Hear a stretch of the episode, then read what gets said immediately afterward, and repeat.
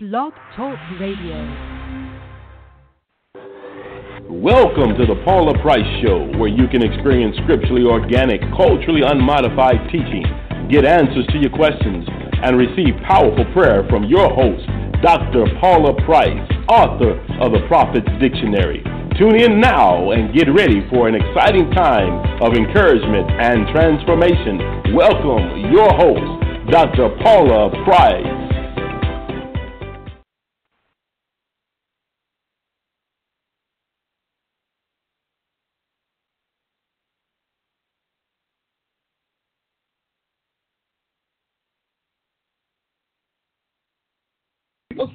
Like talk, talking heads and whatnot because all we do is talk. But I more than talk.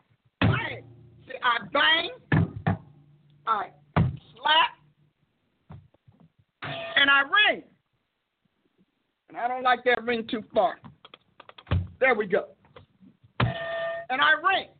And you know what? I'm gonna get me a dong. You know, I got one of these to go dong. You know why? Because when we start hitting stuff that just is conflicting to Jesus Christ, I want to go Give me a bump buzzer. Got me a whole set of toys up here. You know, uh, who said that the Bible can't be interesting and that Jesus Christ messengers cannot be entertaining? I'm a little bit entertaining because you know what? I'll be slinging that sword so hard it's a cut, and other times I got to stem the flow. So you all still remember that Jesus loves you. This we know. I guess right now you can tell I'm charged. Man, the Holy Ghost ministered to me all night long. Well, he's been doing it for weeks, and I love it. You know, you get to a level in God where he doesn't have to work in secret any longer. Hallelujah. Because sometimes he just got to roll in that subconscious, and, you know, it could take 20 years for that subconscious to release that data stream into your conscious mind so you can act on it. But anyway, I had a great time. As you can see, we are ready to do Jesus today. I have no idea what's going on. I, I you know, I'm telling you, I come in, Norma drives me in in the morning, and she, she said, What are you going to do? I don't know. I said, It's up to me and the big three. The big three tells me, I give them a mouth, they give me words. It is a wonderful match. Isn't it? Yes. Sugar pie Jesus. Yeah, I felt like, yes, he's a sugar. And so I want to talk a little bit. First of all, I want to remind you, we've, it's been selling well. Did you know that, Apostle Ashley? I knew that. It's selling well. If you haven't yet gone online to get your particular copy or however way we're doing it, then I want you to go online and get the Soul of Success Heart Clinic. Now, the interesting thing about me being an apostle, chief apostle, you know, people ask me what you know, what is a chief apostle? We're the one that carry the full dispensation of what we're sent to do. Everybody that comes after us is apostle. Chief apostle is the founder. We we literally carry the full dispensation, everything it takes for this next wave of God to happen through what He's assigned me to do. I am filled with it. I am no longer just an organ. I'm no longer just a messenger. I am the substance, because the substance is the fullness of Christ. And so that is why Chief means beginning, achiever, founder, and we can go on. You know, I can go a whole lot of places, but I'm not. That's not what today is about. But I have a feeling that there are some of you all having wonderful discussions and and debates. Bless y'all. Just, we just gonna bless you. But having debates, so God just told me to just inform you why. Now I know we're gonna have our wonderful, beloved brethren. We love the brethren. We do. We love the brethren, the melons in our family. Okay, we love the mailings. And so I know some of y'all are going to say that this can't be. So I just want to tell you right now, I don't really care, so don't write me. I'm like Paul. I have been with this man. And what I know is this man loves all his works. All his works. He loves his family. And he so loved women that he called women, he called this church after a woman. Wisdom is a lady. I'm a lady. I got a lot of wisdom. I fit. I got a place in this world. Thank you, Jesus. So I just want to tell you that, and for you women who are out there who are genuine apostles, and I mean genuine, and you're not genuine because you aspire. You're not genuine because you're inspired. You're genuine because you are commissioned and chosen. There's a difference. But if you are a genuine apostle, you need to recognize that that all of that that male thing is third world. It is pre Christ BC. So before Christ, we had those issues because under Satan's regime, women are nothing. Women are trash. Women are garbage. Women are sex objects under Satan's regime. I just thank God for the cross. I thank God that Jesus Christ rose from the dead. I thank God that He poured His blood out on the altar of heaven and God accepted Him. And I thank God that He did away with gender bias in His kingdom and, of course, gender bias in His church. So if, if, if, a man who is not born Jew under the tribe of Levi under the lineage of Aaron, we, we can go on. If that's who you are, then if you're if that's who you are, then you're probably operating under old, uh, you know Israel, which is you know God's kingdom after the flesh. But if you are any other nationality and you are any other place in, you don't have a say either. You shouldn't be touching God's stuff either, because that's Gentile. So either the Gentiles came in by the blood, or it didn't. Y'all loving on me today? Let me hit a little. This is an edict. So if you are a Gentile and you sitting there questioning your women and sitting on women on the basis of what you think is is is uh, right, then you uh, obviously missed the whole point of the cross. You missed the whole point of the blood. You missed the whole point of the new creation because that was that's the equalizer in God's uh, creative sequence. The new creation equalizes all because it's not according to the flesh. In the Old Testament, under Moses, that's why he had to wrap up that law. Under Moses, it was all about the flesh. You know, what they did, nationality, bloodlines, and things like that. But under Christ, it's all about what God promised Abraham, which was by faith, not by genes. Somewhat genetic, because it's the you know God. Listen, this is so interesting because God literally told us that through Abraham he geneticized faith. Those who are of faith are the children of Abraham. So if your pastor is sitting on you and all of that, and some of y'all like this, some of y'all like that the pastor sitting on you because it gives you a good reason to tell God no. Good reason not to have to step out, risk yourself. So it gives you a really good reason. But do not, listen, don't vilify the rest of us because we have the boldness to answer our call and do it. All right? Don't do that. And please don't write me letters because I am a writer. I have written literally hundreds of thousands of pages in my 30 year experience in Christ. So I can find terms to counter whatever. So just don't even write me. Write me good stuff. Encourage me. I always think that people who write wicked stuff are people who are upset about their own wickedness or they're bound by envy and regret. Man, I wish I could. I wish you could too. I need you. I want you to join me. Come on aboard. Come aboard. But I just needed you to understand so that you don't have to talk about there's no women apostles. Yes, there were. And let me tell you something. We know if if we're going by our brothers' thing, women shouldn't be saved. We should not be filled with the Holy Ghost because it said a hundred thousand men. When Jesus was there, he skipped all. When he fed the five thousand, he skipped all the women. You understand how crazy this can get? So we're either all in or all out. And part of Christ is all in. Hallelujah. Isn't that good to know? See? And up and now I have women that I tell because you know women come to me and they say, I need you to tell my husband to let me go and he didn't call you to ministry. He didn't call you. Go home and be a wife and be a good one. And stop holding out on your husband. Go home and be a wife. Cook some food, have some babies, clean some house, do that. We're going to talk about that in a little bit.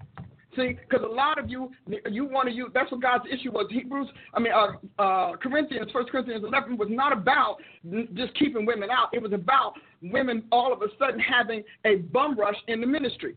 And these these families were being neglected and whatnot. Let me tell you something. To be a woman in ministry and succeed, you have to be organized. You have to be strong and you have to be bright. You have got to be that woman who can do it all. You know, we don't we do it all, sisters. And Lord knows, I don't know if we did it all well, but we did get it done. But I need you to recognize that God did not call every woman to ministry. Did not call every woman to leadership, but He didn't call every man either. They do fine jumping in. So I'm just letting you know. I'm. I'm one. I told you, Holy Ghost worked on me all night long. Anyway, let's go back to the. Do you see this here? Go ahead. Learn some heart stuff. Half of this, all of these biases, every bias is rooted in the heart. It's rooted in a desire. It's rooted in an aspiration. It's rooted in a, in a, uh, a, a determination. It's rooted in an ego. All biases are rooted in ego. Folk with severe threats to their ego or severe frailty will always walk in biases. Always. Because they have to be the one, and if they can't be the one, they're going to diminish diminish everyone that is. So you're going to love this kind of stuff. So we talk about the will's power, the soul's content, soul will, heartache. Heartaches. Many of the many all of the stuff that you're going through, heartache. Something is aching in your heart. We say heartache as a term, so let's reverse that. Something is aching in your heart. Something caused your heart to ache. And then having your own way and the cost thereof. You know, we can have our own way. We get people who have their own say. You know, I mean, we really do. And I like to do this. I hope she'll be all right. But, you know, Apostle Ashley just had her first own say. Didn't you? I did. She was so excited. Envy wrote her. Envy wrote her. And envy laid out all of the reasons why she isn't what she is and shouldn't be what she shouldn't be or what they think she should be. Whatever. And so I said, Oh, you made it. Now I know you're a real apostle. Yay! Hallelujah. When envy and hatred and bitterness, all those things start to write you, you in. You are well in. And honey took time to write a long one too. I I love when they write those long ones because you can almost get a class out of it. How to get God on your bad side. Despite, hey guys, don't forget we got coffee this morning. Did you get your cup? Yeah, I'm gonna get me a new cup. You know, Maud got a cute cup about her. Got brain all over. It's wonderful. I'm gonna get me something close to that, something with the soul.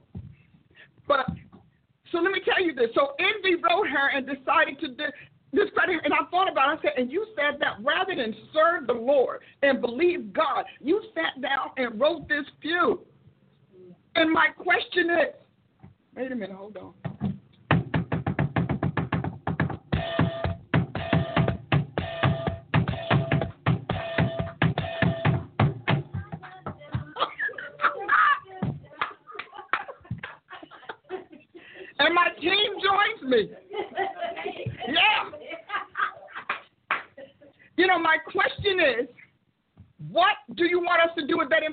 Information? Your dislike, contempt, disagreement, and disbelief means what to us? Who, about what authority do you have to tell us that we need to take you seriously? So when they write, I just say, I told them when you write back, say, Dear Envy. Because you know they said that they, cowards are, you know, they're always anonymous. So you know this was anonymous.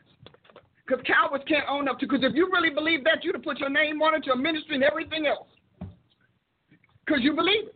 And even if you believe it, that your belief does not equal my call to God's service. You can't change that just because you don't like it. You don't like it, you don't like it. It's okay. If you don't believe it, it's okay. I think it's really sad that our biggest issue is not the men, it's mostly women. Because they're envious. You know, envy is what Eve inherited. Eve got envy from Satan. Hmm. I'm going to sip something else. Y'all think I should sip something else? Envy. Envy. Inward vying for that which is someone else's. Attempting to make it yours.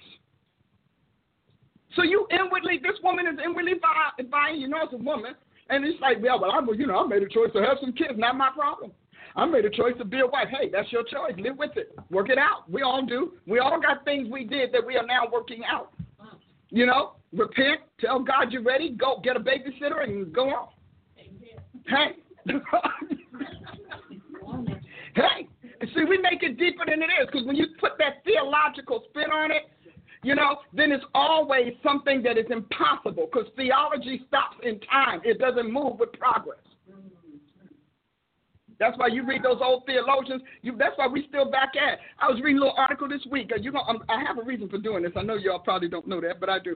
But I was reading an article this week about, you know, the reason for submission. My Bible said everybody should submit. The husband's supposed to submit to his wife. Y'all running around here, all of these male pastors teaching about male dominance, and, and uh, can you imagine the church talking about male dominance? Are you kidding me?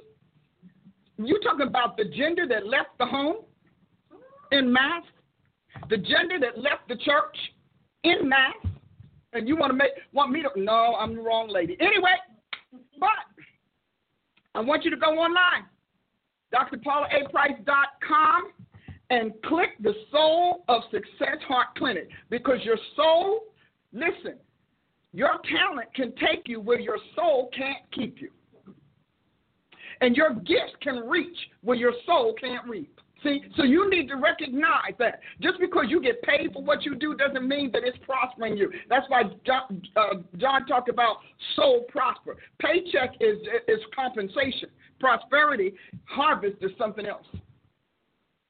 So, anyway, it's a training webinar on the soul of your heart and its effects on your life. How does your soul affect your life, its efforts, your visions, your dreams? It's really good stuff. Those of you who uh, have had it, because it's really selling, I'm, I'm blessed.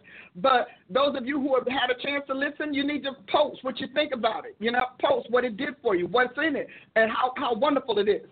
And then um, I'm, I'm, um, I'm right now in the middle of doing a real deep dive study on inclusionism because I'll be a chief apostle.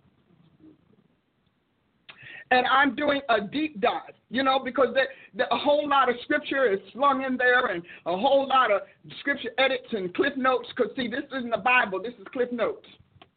And then it's the Bible that God didn't authorize. Because see, a lot of these translations God didn't authorize. They cannot stand up as the inspired word of God because God is an author. He's the author, and usually an author and their character, personality, and all of those things, unless they're a fiction writer, kind of show up. Um, so anyway, be on the lookout because I'm going to do a one month series on inclusionism. Why I'm not telling you because I want the largest possible audience. And you, you all know when I take on the subject, I take it on. Now, I took this on when it first broke out in Tulsa. They told me they found a found a cassette tape from 2002 when you were addressing it. We're probably going to have it have it transcribed because it's a little bit yeah. Isn't that great? But we're working we're working with it. Either way, the information will be out there. And what we'll do is when that happens, everybody who tunes in gets to download that for free during the time that I'm teaching it. So, so you can have a heart transcript. Now, I'm doing this because, well, God raises up his apostles and prophets to fend off the darkness.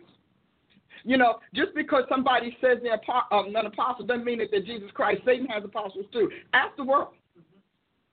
They ha- he has apostles too, and their job is to teach the darkness or to at least confuse the light. So we go from a stadium light to a, mur- a murky little 20 watt bulb. Now, so this is our job because of so in case you all wonder, Acts 26, 18. To open their eyes. This is an apostle's mandate. This is the mandate that Jesus Christ gave Paul on the road, because we don't talk about all of that, on the road to Damascus. When God knocked him off his horse, blinded him, this man is killing his, his sheep. Okay? And the Lord Jesus appears to him, and we like to say, Paul, Paul, or Saul, Saul at that time, why persecutest thou me? And so he said, But that's all right. Get up on your feet, because I'm getting ready to send you. I'm getting ready to apostolize you to go to the Jews and the Gentiles. And he said to open their eyes and to turn them from darkness to light and from the power of Satan to God. That is a fundamental. I don't care whether you're called to nations or you're called to generations or you're called to cities or states. I don't care if you're called to institutions, constitution, or restitution. I'm telling you that every genuine apostle has a, a, a divine mandate this, this, this standing mandate to open their eyes and to turn them from darkness to light and from the power of Satan to God. So, why do we have Satanism rampant in the church after all of these eras of apostles? Because we forgot or we never knew. Because God told me, I said, well, God, I mean, you know, this is going back about maybe 15 years. And I said, well, God, I said, you know, I was going to, you know, all of these meetings and what I said, well, God, and everybody's arguing about this and arguing about that, and this is an apostle and that's an apostle and all that, and none of that was in Scripture. None of it. I mean, I did not see fathering as a call to apostleship yet. I've been in, I got like 15 Bibles. I've studied about as many, and none of them are talking about fathering. None. None. None are saying Jesus Christ said, I commission you to father. Not one. None of them said Jesus Christ said, I commission you to be a daddy. None of them said that. Not one. And I sat there and watched this man's institution go through the ringer on just that one misunderstanding. And it is simply a misunderstanding. And so I go to God and I say, Well, Jesus, come on now, help me, Lord. Tell me what it is. And he takes me to Acts 26 18. And he says, There is not an apostle I commission who's exempt from doing this. There's not an apostle I summon. There's not an apostle I call. There's not an apostolic gifting. The idea of apostleship is that, and I love it. I got this from my, my brandy new, homegrown, from the womb apostle. She said when she was doing homework one day, she said, God let her know apostles are expert in everything Jesus Christ. I said, daughter girl, I'm using it. I'm telling you right now, it's out there. It's, it's open game. Because that's what that's what he made sure. He made sure that the twelve that he trained, even the devil that had to oppose him and set up an apostle of darkness organization, he made sure they were experts in him. God, I love that. Experts in him, not in how. See, humanism says it's all about fathering, it's all about winning souls, it's all about planting churches. That's humanism. That's that's fundamental. There's nothing wrong with it. I'm telling you right now. So don't y'all go don't, telling y'all little pastor that Price say you wrong. I'm telling you that we, we, we took the easiest way, at the least, because God, Jesus Christ said to Paul, he said to the 12, go disciple nations. He said to the apostle to the Gentiles. God, I love it. Woo! He said, I send you to open their eyes and to turn them from darkness to light and from the power of Satan to God, that they may receive forgiveness of sins. As long as I don't care how many saints say this is all right and that is all right. Anything that comes from Satan, you haven't gotten forgiveness for. God's not forgiving it.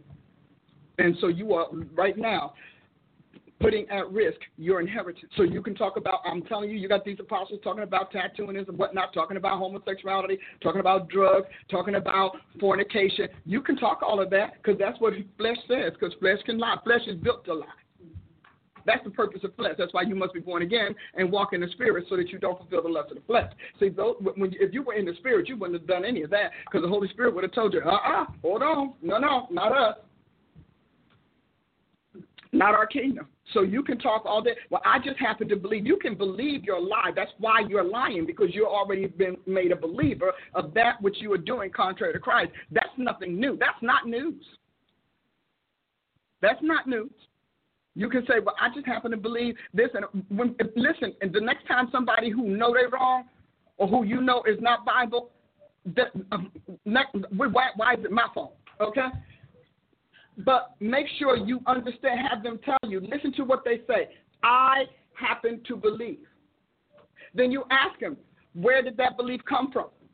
And then they will tell you, I just feel it. I just whatever. But listen to the eyes, because the eyes are not Christ. So he said that they may receive forgiveness of sins. Your lives are going in the toilet. There's a wreck, disease running rampant because you have not even acknowledged your personal prerogatives and your private beliefs and values are not of Christ. So he doesn't have to handle that. So you can go through chemo, you can go through surgery, you can lose limbs, you can do all of that. You can do all of that, and God will let you do it because the God you serve is responsible for keeping you whole. And if God tells the devil to back down, trust me, a devil won't help you. I don't care how powerful Satan is. When God tells him to stand down, he got to stand down. See, that's something that you all don't know because you haven't been listening to Scripture. You know, I have a quick story as we get ready to move into something else, but I have a quick story for you. You know, Elijah and Mount Carmel is the greatest example.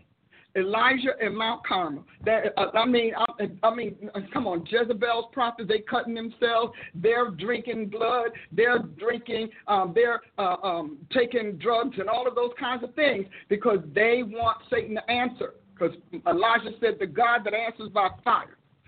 They going. I mean, they going at it, beating up each other. It's a, it's it's like pure mayhem on Mount Carmel. And Elijah's sitting there sitting there all by himself. He's just there with him and his whatever his little helpers are, and he's sitting there. He's letting the, and from sunrise to sunset, that devil can't answer. They are tearing up, and he can't say a word. He now you know good and well he's supposed to be hot on fire. The dragon's supposed to be able to breathe out fire, but you know what? God said you better keep your fire to yourself today. Mm-hmm. So they go at it, and finally they get to the end. They're all they're exhausted, they're mutilated, they're bloody, and I mean just just totally worn out. And so Elijah tells them, dig a pit, build an altar, dig a pit, a trench, fill it with water, because he he wants to let you know that this God's fire is greater than water. And so he does it. And he begins to say, God, let your people know whose God is God. And bless the Lord, fire comes right on down from heaven, dries up the water, burns up the stuff, and that God got himself a literally a burnt offering pit. And he goes and Elijah, could see, the devil couldn't protect his own people. Elijah said, kill him and burn him. Now, I know we got the, you know, you got that fake humanist pity thing. Talk about, well, I just don't think that's right. First of all, they have been killing God's prophets for like decades and nobody mentioning that. You ever notice that the sinners are always jump right into pity? You know, the deluded, the deceived, we jump right into pity. And what do they say? I don't care how it happened. This is what I think. Yeah, the part that hits you, not the part of truth. So, can you imagine? Satan has a thousand spiritual and divine ministrants on the line, and he can't help them. Old Testament. He can't help them. He can't rain down fire. He can't tell them to stop cutting up each other. He is losing his entire regime. And he can't help him. He stand, I can imagine him standing in the background. God and God gagged his mouth. No, you better not. Mm-mm, hold on. You know, because those cherubim that he left behind still overpower him. Hallelujah. And so he couldn't. He could not help his own staff. 400 prophets of Baal, 450 prophets of Asherah. And he couldn't help them. And you know why? Because his maker said, You can't. And so he goes, after it's all over, it's a bloody mess because Mount Carmel, we make it sound all nice and sweet. No, it was a mess. It was a stinking, bloody mess because they did every ritual, every act, everything they could to cajole the deities that they quote unquote, and they had a bunch of them, all them deities. They could not do anything but let Elijah with because it wasn't Elijah. It's kind of like Moses and the snakes. Moses stand there, you know, because we we get ready to get to that point that you know we're gonna we gonna manifest we're gonna manifest things, or how can I say? I'll say like this: manifestation is getting ready to face off with magic. See, that was magic. Moses was manifestation. Pharaoh's, I mean, uh, Pharaoh's priests, etc., magicians were magic.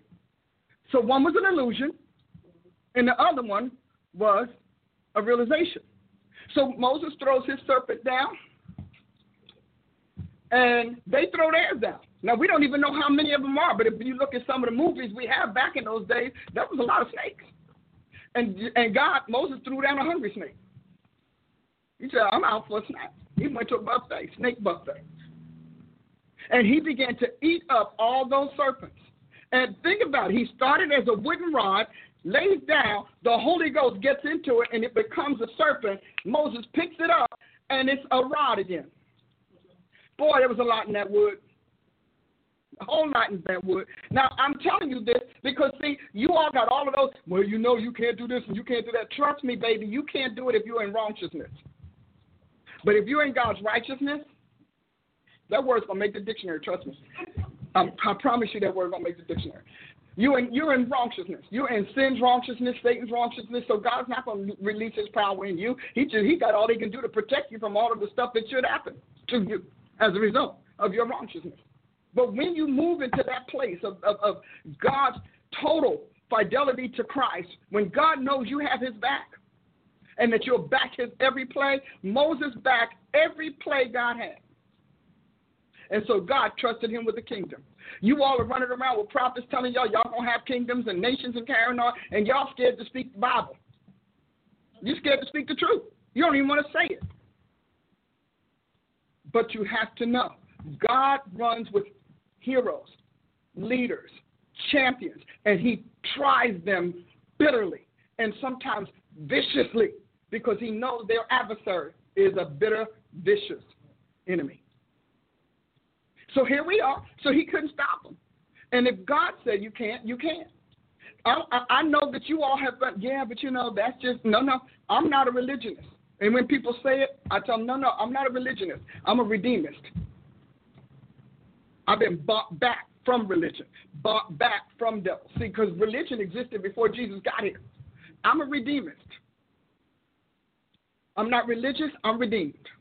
You need to write it down because if, I'm religious and I'm one of those religions and grew up from the earth, and Christianity is the only religion that came down from heaven, did not grow up from the earth. So I'm not. And when they tell me I'm not, I'm, I'm no, I'm a redeemist.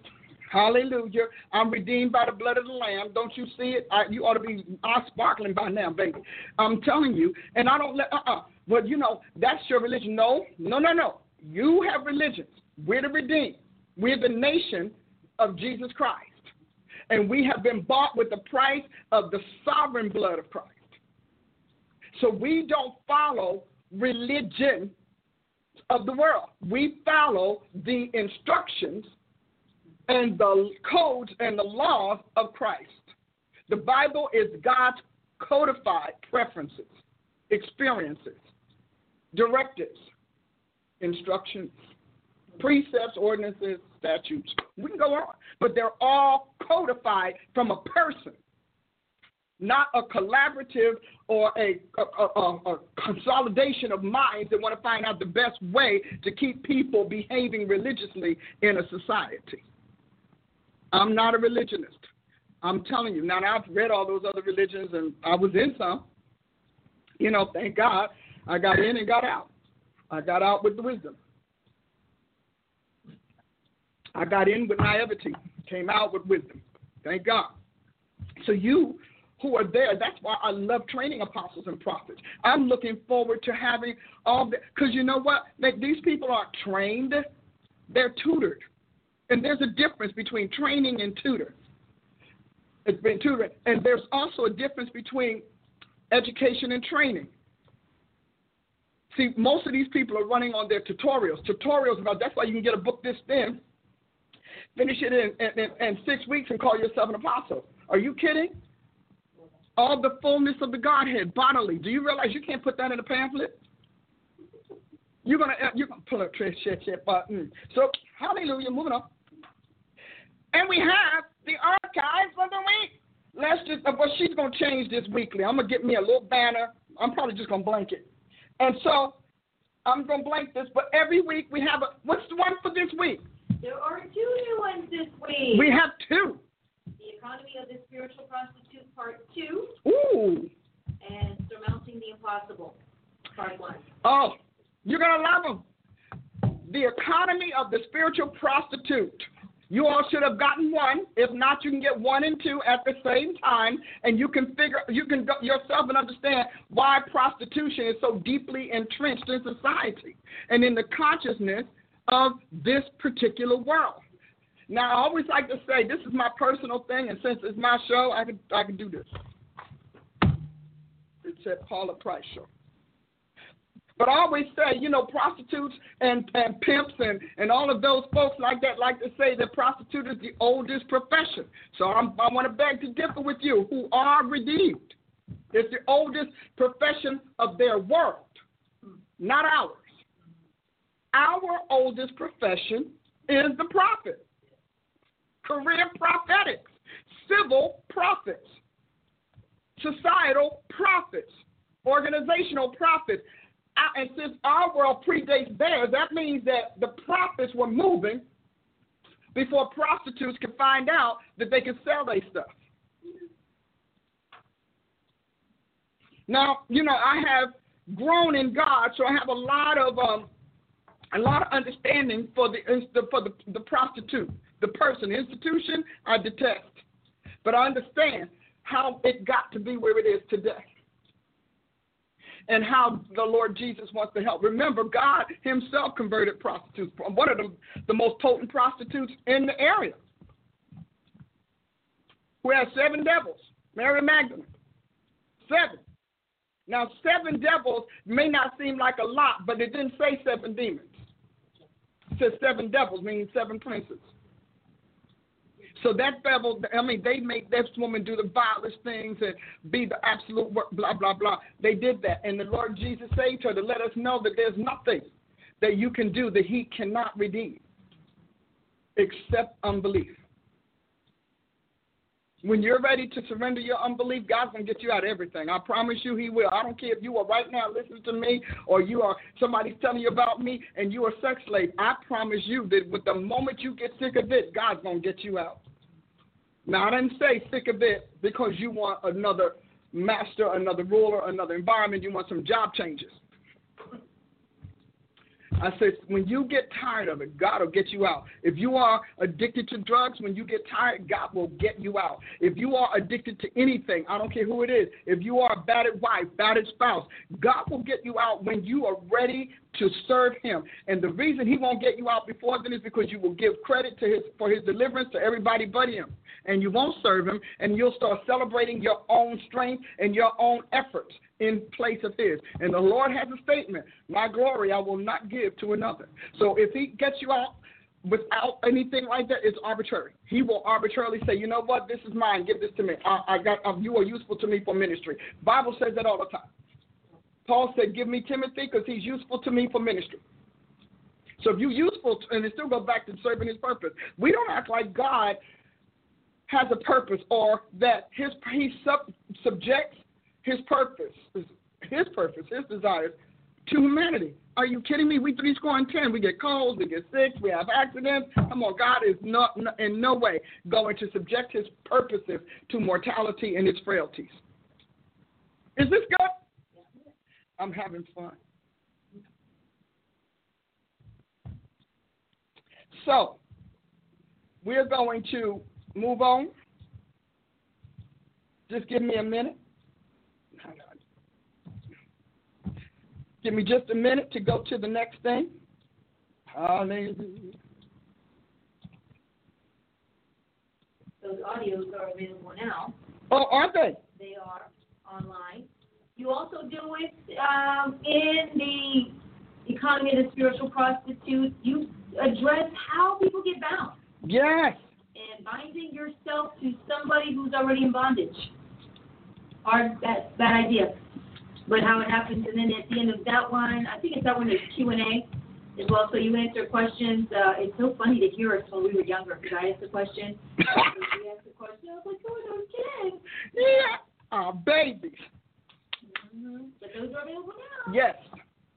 Go and get them because they and they will contribute a great deal to what I am sharing with you today. I've carried this for about three or four weeks.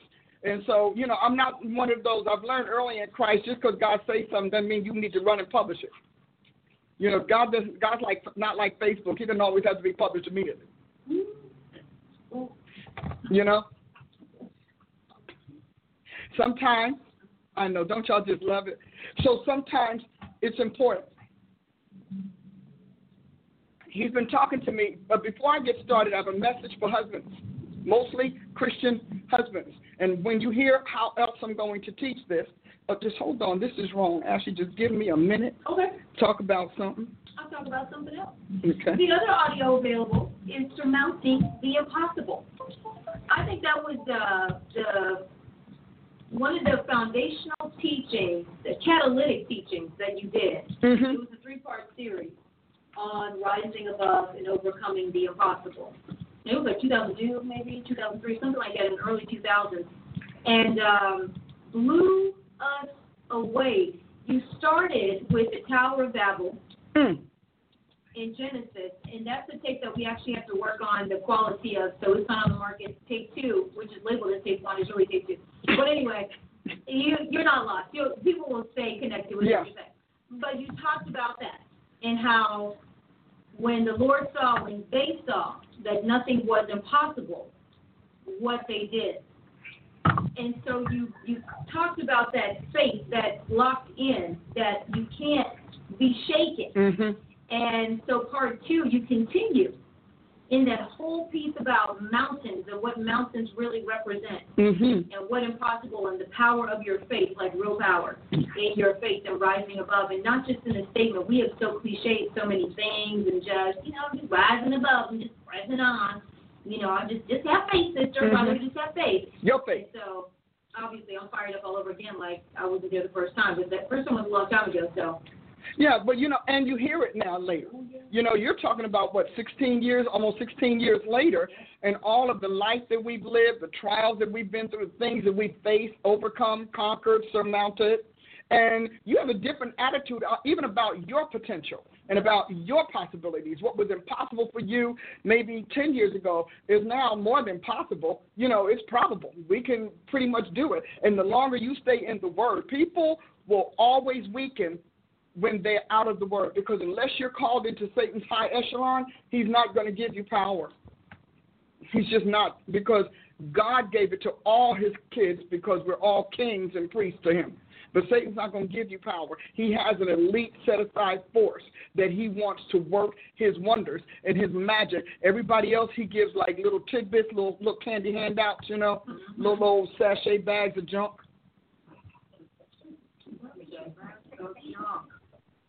Hmm. All right.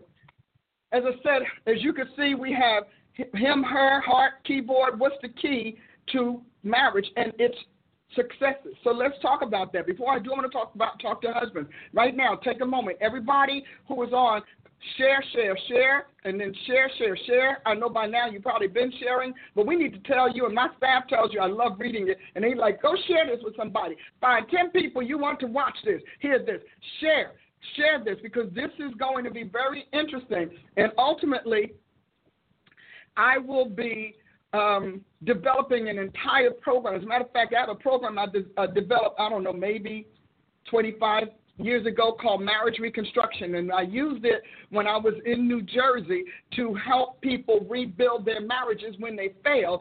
And, um, and, and the Holy Ghost just slowed it down a little bit because, you know, you got to, God has to do other things. So I want to talk to husbands. And I, God gave me a question to ask you as sons. This is a question that you, if you want to post your thoughts on it, that's fine. But this is really a question for you as sons. And that is can you tell when your spouse, when your wife is broken? Do you discern when your wife's broken? You, you discern when your wife is no longer yours? She just occupies your home. And do you, can you discern when your wife ceases to be a wife to you? See, there is the, there's the, you know, the upset wife, there's the disappointed wife, there's the disturbed wife, there's the angry wife, the bitter wife. But that when when a woman has gone through all those stages, and you've not discerned them, or you have acted as if they're not important, you didn't discern them, you dismiss them, you lose your wife. You keep the vessel, but you lose the wife. So that vessel keeps coming home, keeps cooking, keeps cleaning, keeps and, and, and we'll yield in your bed. We'll do that most times. By the time that wife gets to disappointment, like that's futility. See, when your wife hits disappointment, you have pushed her to futility. There is no hope. And you're supposed to be about inspiring her hope. But see, I'm a woman. Men don't talk this. Men just say, You the man. You the one. You the head of your house. You're the one. She got to submit. And all of that is about you. It's all about the man. And we're going to talk about that because I'm going to talk about the several kinds of marriages that exist. Ch- Christianity, the church, is bad with marriage. The, the institution of hope literally preaches hopelessness to half of its members. We have all of these articles and all of these books where women are told that no matter what, suck it up. Suck it up. Where they're told that you submit to your man no matter what. But that is not Bible. God, the Bible does not have carte blanche submissive um, submission to a husband in the scripture. There are exemptions, not a lot, but there are enough to get you out of hardship and difficulty if you want to come. So God asked you, son, because see, He said, when you are bitter, you have been wicked, evil to your wife. God is a witness. And I'll tell you something because God moves slowly, you think He doesn't move. Most of you all are going to die horrible deaths. You really are. It's going to be very bitter, long illnesses, long illnesses, long illnesses, and disease because God's got to break that hateful spirit in your soul. And so you're gonna you're gonna struggle with that. You're gonna struggle with money, or you're gonna struggle with lack of respect. In other words, you may not respect your wife, but you will breed that in your life, and people will not respect you.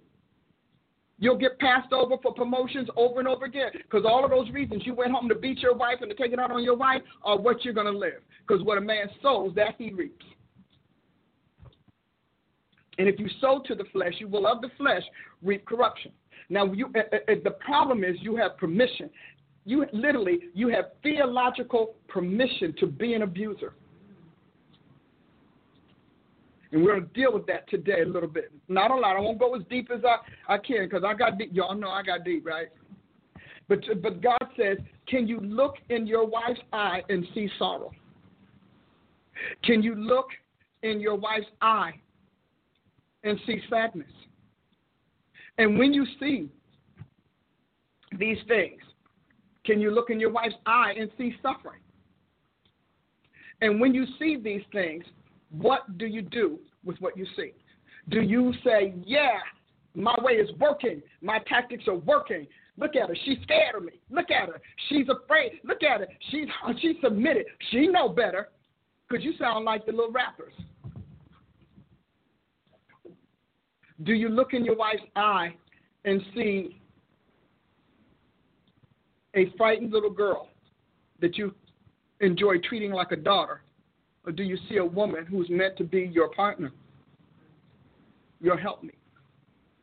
When you when you deal with your wife and you want to have your way, when you deal with your wife, I'm going to have my way. Do you draw on scripture? Do you beat your wife with the word, with the rod? Is the Bible your rod of correction? Later, your rod of abuse? Your rod of contention? When you look at your wife and she does submit, do you find you have contempt for her? Because she submitted, because you overpowered her? Do you look at her and when she comes towards you, is she trembling? Is she scared? Is she shaking inside? Is she intimidated? Because if that's so, you have failed God as a husband. Because Ephesians said that you are to nurture and cherish your wife the way Christ does the church. And we, we have all of that, but you don't hear that preached a lot. And if it is, it's preached within the context of the woman doing everything right in order to earn your nurture and earn your cherishment. So I'm a woman. And since I am now well over 60, I can say and tell the absolute truth. There is nothing worse than being married to a man that wants to destroy you as a person. It doesn't get any worse than that. And you're locked in this private prison where all you can do is obey and submit you go to church, if you go to counseling, you pastor, shame on you for telling women that they are wrong no matter what. God will surely judge you. No matter what, the wife is wrong. No matter what, the wife is wrong. The husband says it, so it's right. No matter what, he's your man, but he's hitting me. It doesn't matter. He's no matter what. And I'll keep saying to you over and over again, pastors, I promise you, you're going to pay for all of these women that you authorized abuse. You authorize abuse to destroy. You authorize their husbands to hit them, to take their money, to not take care of them, to not feed them, to make them live off pennies and nickels, to watch them rot away. No, you're not getting your hair done. No, you're not shopping. Or you better get your hair done because I don't want to look at you ugly. You better shop and you better wear the right thing. You better figure out what I want. All wives, abused wives, always have to be telepathic because he's not going to tell. Well, you should know. I'm telling you, by the Holy Ghost, every pastor who's ever done it, you need to repent. You need to repent because theology is not meant to destroy women. And Satan lives to destroy women because he won Adam through Eve. But God bought us back. And he bought us back with the blood of the Lamb. So here's the question I just had to say that because the Holy Spirit told me that three weeks I haven't said it. He, you know, I cannot have issues between me and Christ. You know, He wants something, I got to get it done. So, who yoked your marriage? What defines your your wedlock? You're gonna like this. Are you sharing? I mean, share because this is awesome. Share, share, share, share, share. Share again. Go share to somebody else. All right. What defines your wedlock? So Marriage is defined as the action of entering into wedlock, into a state or condition of being husband and wife. Matrimonial wedlock, also a union of a man and a woman for life by marriage, a particular matrimonial union, which means you're yoked for a particular purpose. And God says in Matthew, excuse me, Malachi 2, is to get a godly seed, and He says in Hebrews 11 to keep you from um, committing adultery. Those are the two reasons God needs marriage. That's why He doesn't need it in heaven. All right. And so it comes to, it means obviously to wed. And it's important that you get it. Marriage, the marriage vow is a formal declaration or contract by which two join in wedlock. Uh, okay, also a wedding, the celebration of marriage, or an and its ceremony. Um, figuratively, um, wedlock, excuse, me, yeah, marriage stands for intimate union, a joining as if by marriage. God calls it a joining of the flesh. He never said that you're joined together spirit to spirit. He said you're joined together flesh to flesh, including the soul. The body, the Bible never said that because God knew that He had preemptive control over your spiritual unions.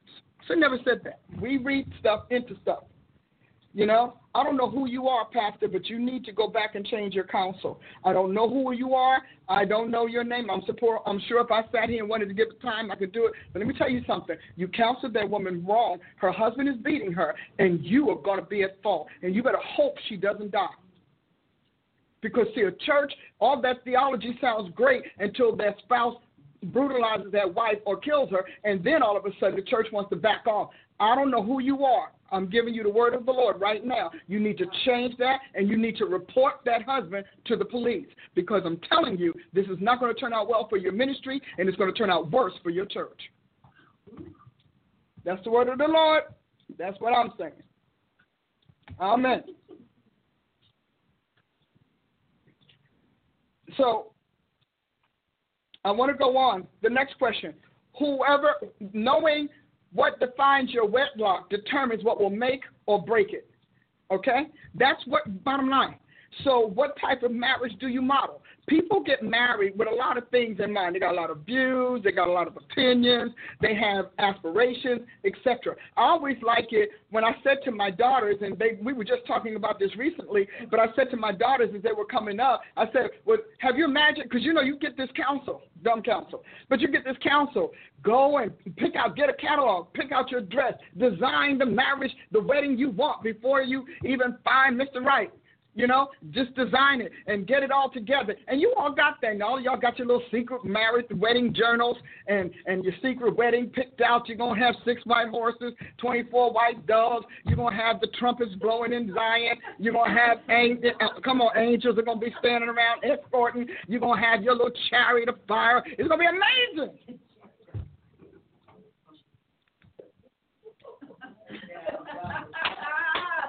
You got the the dress picked out, and it's in your journal, and you pull it out every time you have a birthday.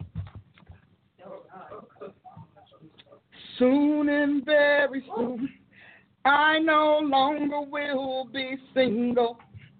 Soon and very soon, my Prince Charming's coming to me.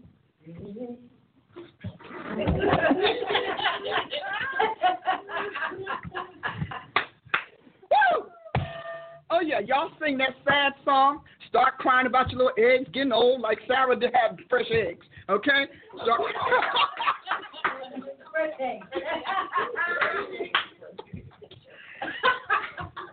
and then when you hit that certain mark, you start getting that sad sack look in your eyes, and you're no longer singing with up. Now it's a dirge. I've been waiting a long, long time. I've been waiting, waiting on my my day, my time, my man. I've been waiting. oh, because you gotta laugh at yourself. You can't get free till you can laugh at yourself. Because you're protecting what's holding you bound. So you going through and you got this little journal and you saw I asked my daughters, I said, Well, they all were proud of themselves. They'd gone to those little tiara conferences, you know, you go to them women conferences, get a little tiara, a little piece of scepter and whatnot, and they came back ready. Woo, Jesus. And they said, well, yeah, and they were proud of themselves. They had the list. Mine is going to be so tall, so this, so that, and he's going to be that, and he's going to do this and that. And you had it worked out, didn't you? I said, but did you have a profile of the marriage? Because effectively, most of your marriages die because you don't plan for the marriage, you plan for the wedding, which is after the euphoria of the wedding is over and marriage begins, you are disappointed. What? You don't want kids? What? You don't want a house? What? I can't work. Huh? I got to leave ministry. Huh? You're to be my head. See, you didn't discuss the marriage. You discussed the ceremony. So the marriage was doomed from the beginning. All the while you were dating, y'all might have said all of these right things to each other, but you never discussed the marriage in a way that said who's trading off what, who's trading up to what. You didn't discuss that. Don't y'all like this? Share. About time y'all start somewhere because I'm getting good. All right? So you have to figure out, you realize that most of your marriages are based on fantasies. Matter of fact, the fantasy marriage is big business. You got marriage shops now, you know, all over the place. We're going to get married. I think the biggest farce that we have is people going through all of this marriage stuff and all of this marital, you know, uh, traditions after you've been shack with somebody for 15 years. there. And then you say, he can't see me before the wedding. Are you kidding? He woke up with you this morning. okay. Okay.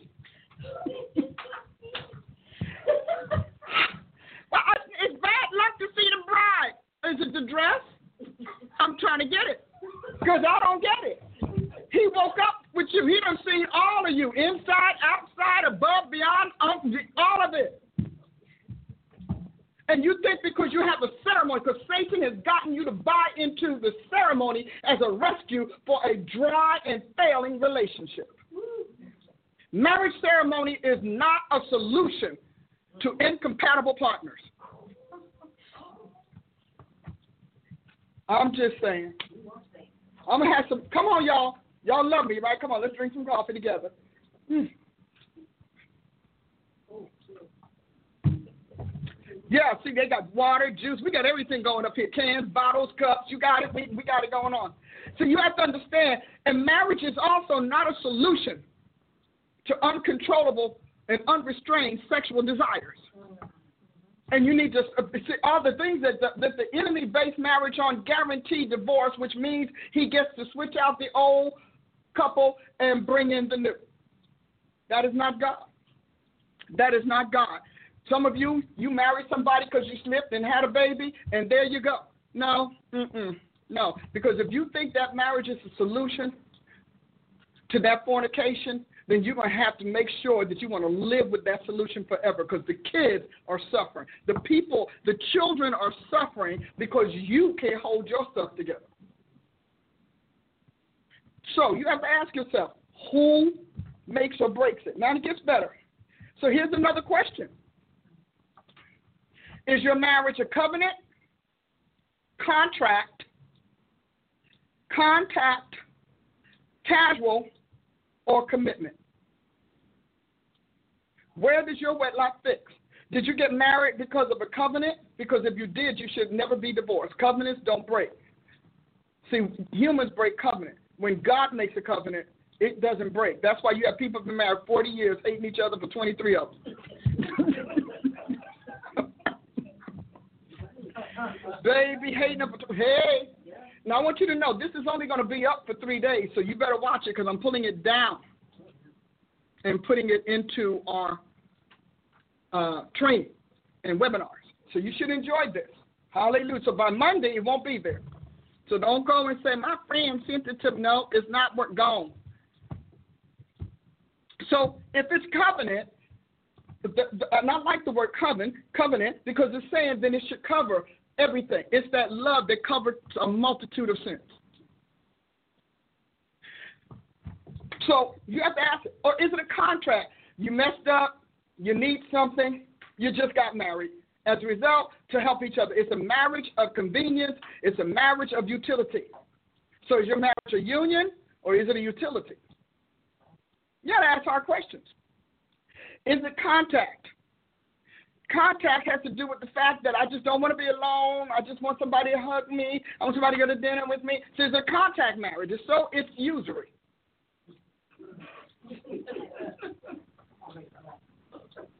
so we got union, utility, and usury. So is your marriage casual? Is it just, you know, we just, hey, we just decide, why not? Just let's go on and get married. Let's go on. We don't care. Nobody has to keep it. Nobody has to hold it. Nobody's going to put bring anything to it but relaxation, laxity, maybe friendship. You know, we might as well. That might as well marriage is the worst one because it's the one that's always undone. Like it's not done. There's nothing done in it. Hallelujah. And so this is a marriage of uselessness because neither person sees the use for the other. Is this all right? Are they following me? Y'all rolling with me? So we've got we got union, utility, usury, and uselessness. It's a marriage of commitment. My family's traditional. We're all just traditional people. You, know, and so and, and so we're just you know we're just following tradition. So I'm committed to the tradition of marriage, not to personally being married. And this marriage, I think, is scary because everybody just goes to routine. They just we're just doing routine. And so this one here is a marriage literally of just understanding. We just understand each other. We don't love each other, we just understand each other and we understand the institution of marriage and so we're gonna stay married. We just understand it. We're just we just understanding, that's it. We're not loving, we're not whatever. Okay? So we've got co- um, covenant is what? Union. Contract is utility. Contact is what? Does anybody remember? Usury. Usury. I figured you might. We're just using each other for physical reasons, etc. Casual is what? Useless. And then the other one is understanding. We just understand the institution of marriage. That's it. We don't we don't you know, we're not making it better or worse. We just we, we just consider it our duty to society, our duty to creation to get married. So let's look at that let's look at the types of marriage marriages people make. You're to like this. Ready? We've got the carnal marriage. It's all about sex. We're just carnal. We just our flesh needs it, our man, and this is the one that the preachers preach. Well, it's not good for a man to be alone. Well, we got needs. That's a carnal marriage. And the carnal marriage will always be filled with adultery. Because the flesh never says it's enough. It will always be measured by physicality. You get fat, you lose your hair, da da da da da da da. Your carnal marriage is gone. Okay? Just wanted to say that. Did y'all like that one? And then we have the humanist marriage. It's all about humanity's duty to the world and its values. The humanist marriage is always about us being human. So nothing superior really is going to happen. It's all about rescuing things, doing things together as human, working in, in society, helping out, joining various whatever. But it's all about the duty to the world. So when the world shifts its standards or its requirements for humanity, your marriage is either going to go into crises or it's going to shift. Because it's about people.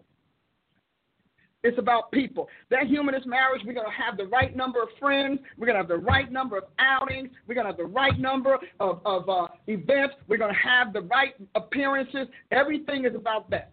It's about the humanist side of you. Cultural marriage. It's always about the modern and the popular. Now, under cultural marriage, you're going to have the swingers. You're going to have the people who we, they call it, we have an open marriage because culture said it. Because remember, culture comes from a deity. So it's all about the fertility act. And so you're always going to have that. You're, this the cultural marriage is always going to be about what culture says is marriage. Right now, the homosexual marriage is a cultural marriage, yeah. and it comes from a cult, which is a deity.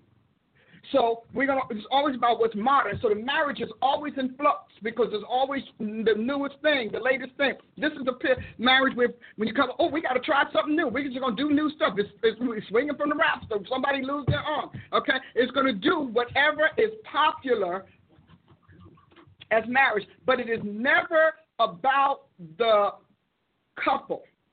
It is always about the coupling. We're together for. So this is the cultural marriage, and it's about what is modern. So these are the people that, and, and, and you have to understand this because when you start talking to, to people that you're considering marrying, you need to find out what their concept is. And because, and then you need to find out what it's rooted in, the spirit of it.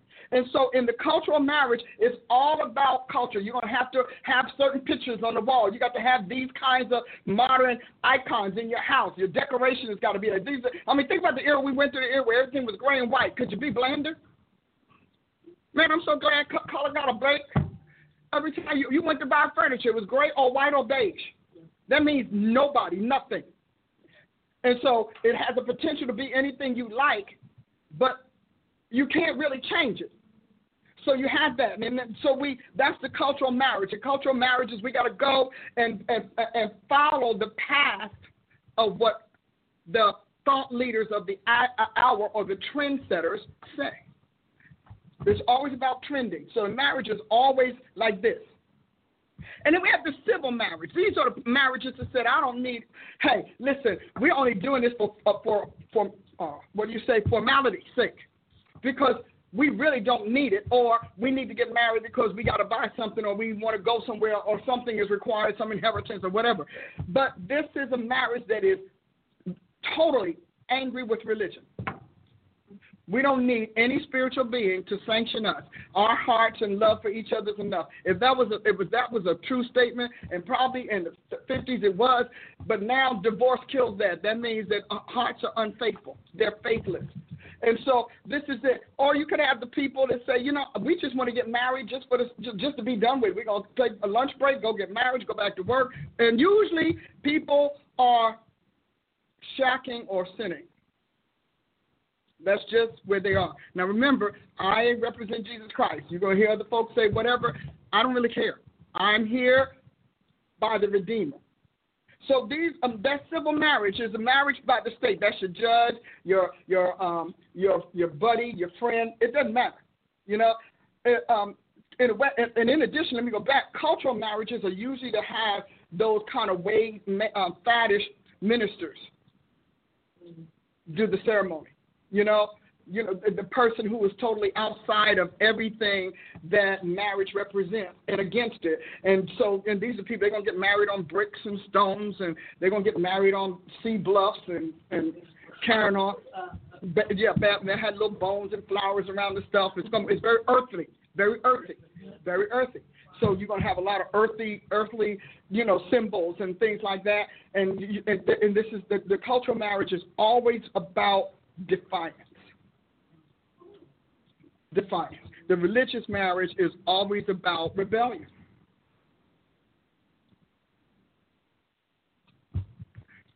Okay, and we're going to now um, we're going to have the expedient marriage. Now, this expedient marriage is always all altogether about contractual convenience. You know, the, a great example is we need to get married because my parents won't give me money. We need to get married because I need to get a visa.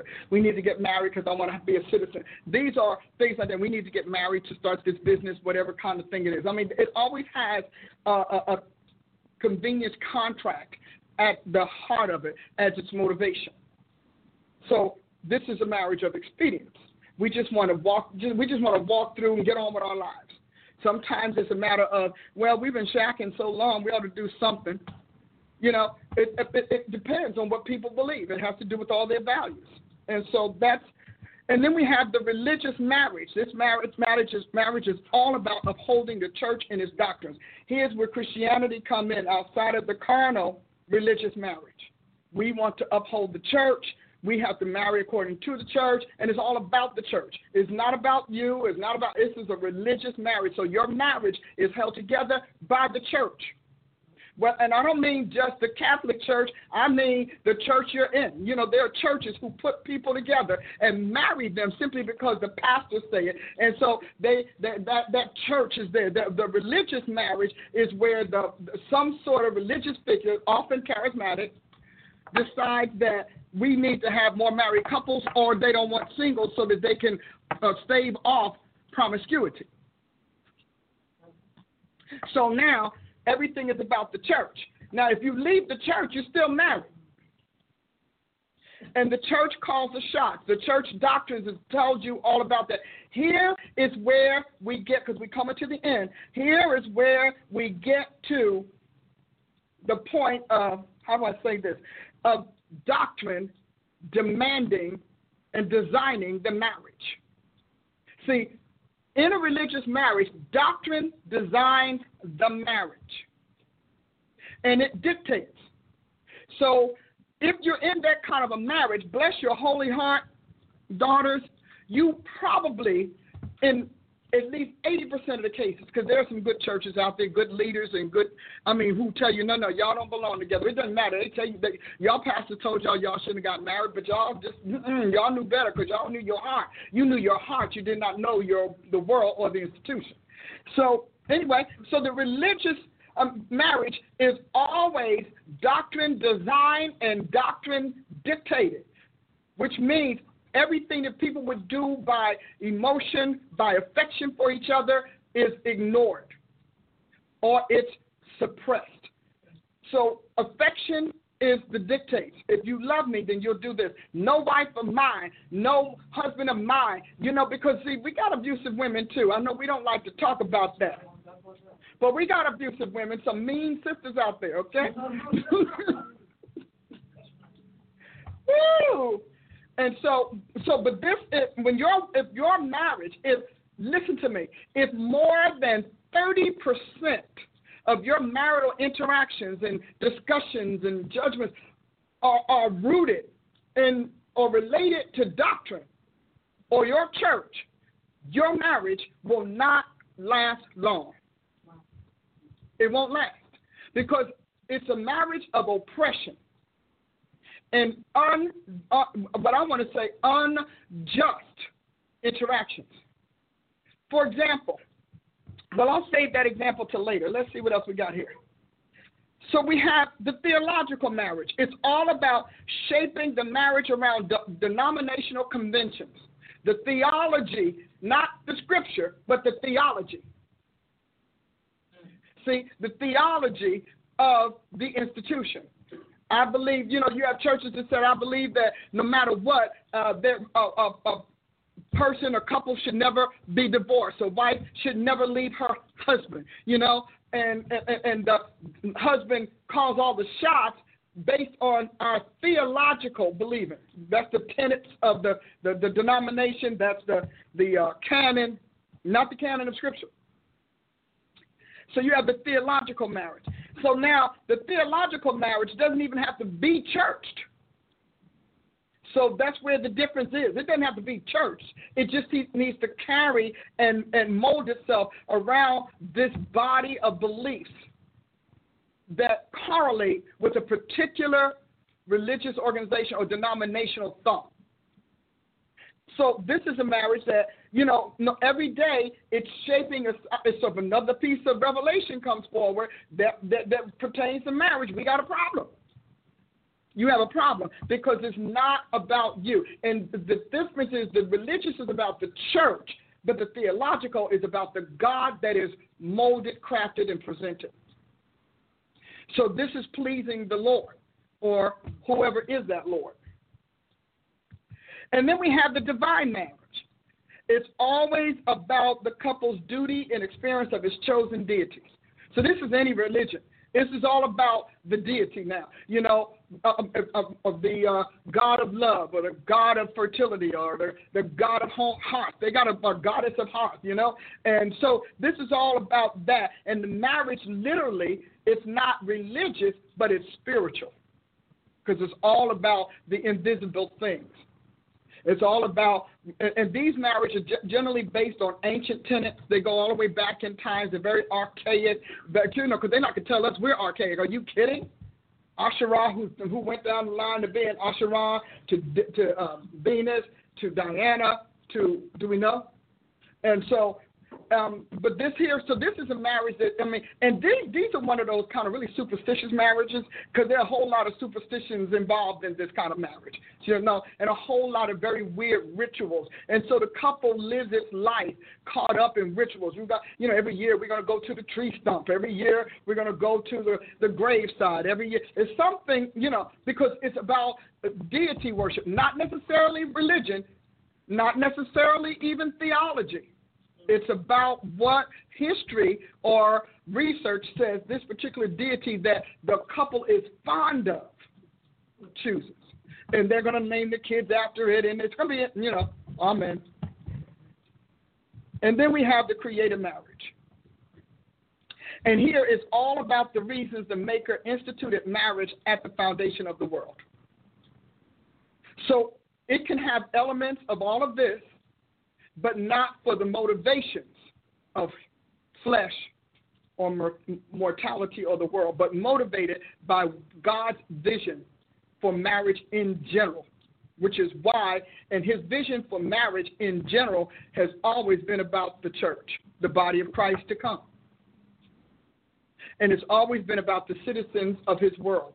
And it's always been about the, the, the, the plan to give Jesus Christ a body and a spouse in the end of time.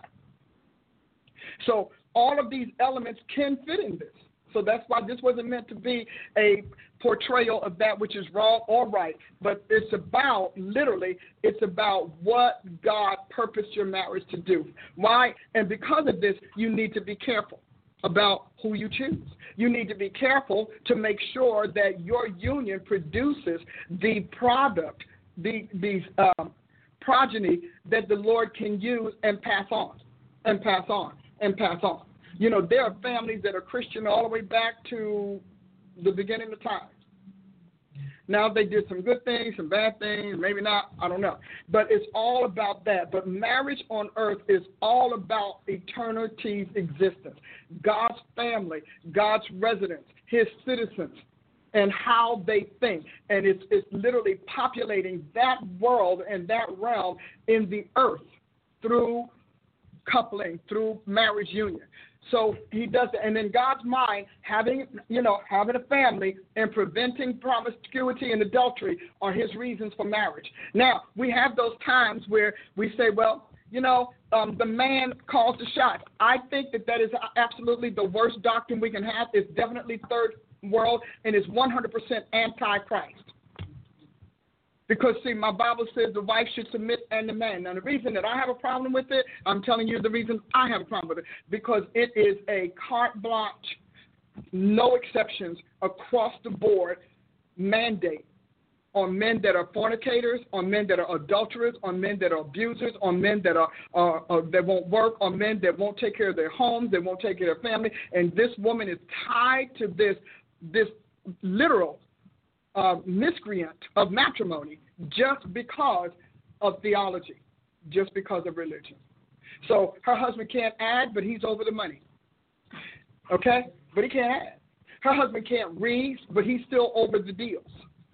See, all of that. And the idea that no matter what, the wife gives it all up and the husband gives nothing and brings less to the union is not God. I don't care what the devil says.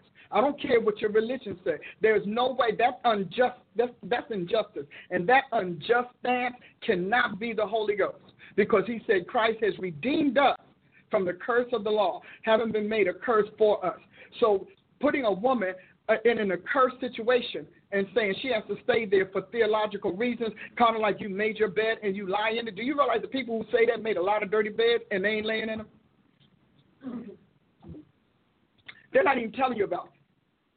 So my attitude is if if that husband is not able to fulfill the task that secure and stabilize and prosper the union, then they need to find out who does what. In my understanding, when I do marriage and reconstruction, I want to know the gifts and talents of both parties. I want to know the ability of both parties. I want to know the capabilities, competencies, and I want to know the successes and failure. I think that more than anything else, we need that. We need to know that because after the wedding and after the honeymoon, and we start get down, getting down to the business of building a life together and making it work, that needs to be the person who's good with money needs to handle the money. The person who's good with painting needs to paint. Some of you all, you mad with your husband because he hasn't painted this, he hasn't fixed the sink. The plum, the man can't do plumbing, can't do painting, and you probably can. You can get yourself a nice little pink toolbox and they handle it. A woman who is abused, because God said that He only suffers divorce for immorality, and He actually said adultery and fornication, which means adultery on one side, fornication on the other side. Somebody who's unmarried, they're fornicating, and you're committing adultery with a fornicator. Okay, so so you know you got to be specific when you're dealing with humanity. Help me, Jesus. And then He said, because of the husband's uh, hardness of heart, and he said, for the husband's abuse. Jesus said Moses suffered divorce because of the hardness of that man's heart. He doesn't want to give her money. He doesn't want to take care of her. He won't let her do anything. He won't let her have a life. He want, he wants to dictate her the air she breathes. That God says is grounds for divorce. Now, here's where the law comes in. Because you know you get these people that say well you know i mean he makes me unhappy and you start exploring that thing. And we've had women. So what is he actually doing? Okay so what when did he start? Why are you what how did that come to be? Because god knows that the he said you know to the pure, all things are pure. But to the sinning and defiled, nothing is pure. So the, the defiled will always lie and build a case to have their way. That's humanity. That's flesh. That's that's the mortality and the unrighteousness that we deal with in the flesh. So it could be that. You know, the man could say, Well, she's not she's not doing her job and she's not whatever. Well, you should have figured that out. Because there's no script, no passage of scripture that said if she doesn't give sex, you can go out he, that's when you live with what you did. So there's a lot more to this. Obviously, you know, I will be calling my prophets in. I hope that this is making has, that has been a blessing to you. Um, again, it's going to be up until Monday. After that is gone. Because this I wanted to share with you, but it is not something that we don't intend to use in our university and in our success center. Apostle Ashley is the other prophet here. Prophet, prophet, where are you? I got this right here for you. Oh, appreciate that. Appreciate Mhm. Did you want to come in? I'm, I'm in. I'm in. We're you in can now. push this back if you want. There you go. Gives you some wiggle room. Well, welcome, Team Team. I love the team. Did I surprise you today? Um, every Thursday is a surprise, right? but actually, on the uh, spiritual prostitute teaching of the week in the Q and A, you address marriage and God's problem with divorce. Oh, good. Good. Yes. They should know that. Yes. And it's in the description. So when you look to figure out which one you're going to download, it's in the description there. And I thought, and so when you started talking and saying some of the Mhm. Same thing. there it is. I'm like, you know, this is Jesus. But I also want to say that when people go to your homepage on drpaulaprice.com, and if you click on the link that will take you to the webinar we're promoting now about the heart clinic, it's going to take you to the site where she has her teachings and webinars, where you did a couple of years ago a webinar on sexified promises and prophesied engagements was one. Ooh, is that a teaching? Yeah, Yeah. it was a webinar you did. Webinar. Just, just about that. Marriage and dating, and then marriage mania, myths, and monogamy. So if you want three more webinars to set yourself free, Yeah. indeed, then you want to uh, enroll in those. Well, we might need to package it, huh? hmm I You can know? bundle. We can bundle. We might, after Monday, we can offer the bundle. hmm How about that? Hallelujah, because it's important. And, you know, many of you, I, I like the young leaders because the young leaders, they're sincere, they're trying to get it done right. Many of you young leaders can, can get this bundle and begin to counsel your sheep in your church and give answers and, and help them understand. You know, many, we talk about the millennials all the time, but you realize that the millennial is the outgrowth, the byproduct, the victim of all of this stuff that goes back to the 50s, 1950s, and before. And so you all are the latchkey kids. You're the kids who dad walked away. You're the kids whose mama had Mr. So and so in, and he was different every week. You are that product. You're the kid that nobody was home, nobody cared about you being fed. You're the kid that was dealing with the uh, the, the addicted parents and the the alcoholic parents and all of those kinds of things. You're the ones, and you vowed for a solution. Well, these particular teachings can get you on the road to that solution. You, some of you all are the ones that the pastor taught you nothing, and you needed to know. You're the ones that the pastor's marriage kept breaking up, or pastor kept having a bunch of children, made the church a harem. See, you are the results of that. Well, he did. Yeah. Made the church a harem. And so I strongly encourage young pastors and young leaders to make sure you get this bundle when it comes out next week so that you can go through it yourself and you can set up your own trainings and, and things like that so that you can help your, sh- your church. Maybe together we can stem this tide of divorce. We can pull down this promiscuity and adultery and give God holy, sanctified marriages again that produce holy offspring. How about that? Wouldn't that be nice? Yeah. Amen. You know, can I say this before I ask you a question? Yeah. What does God mean by holy offspring? He means healthy. He means mentally sound. Oh. He means emotionally stable. Yeah. He means uh, intelligent, capable of growing in life. He, he means capable of prudence, capable of obedience and submission, capable of growing into a positive, productive, fruitful adult. You know, we say holy seed and you think it just means saved. No, that kid that's born sickly, mm-hmm. have compassion, love them, but that's not what God had in mind.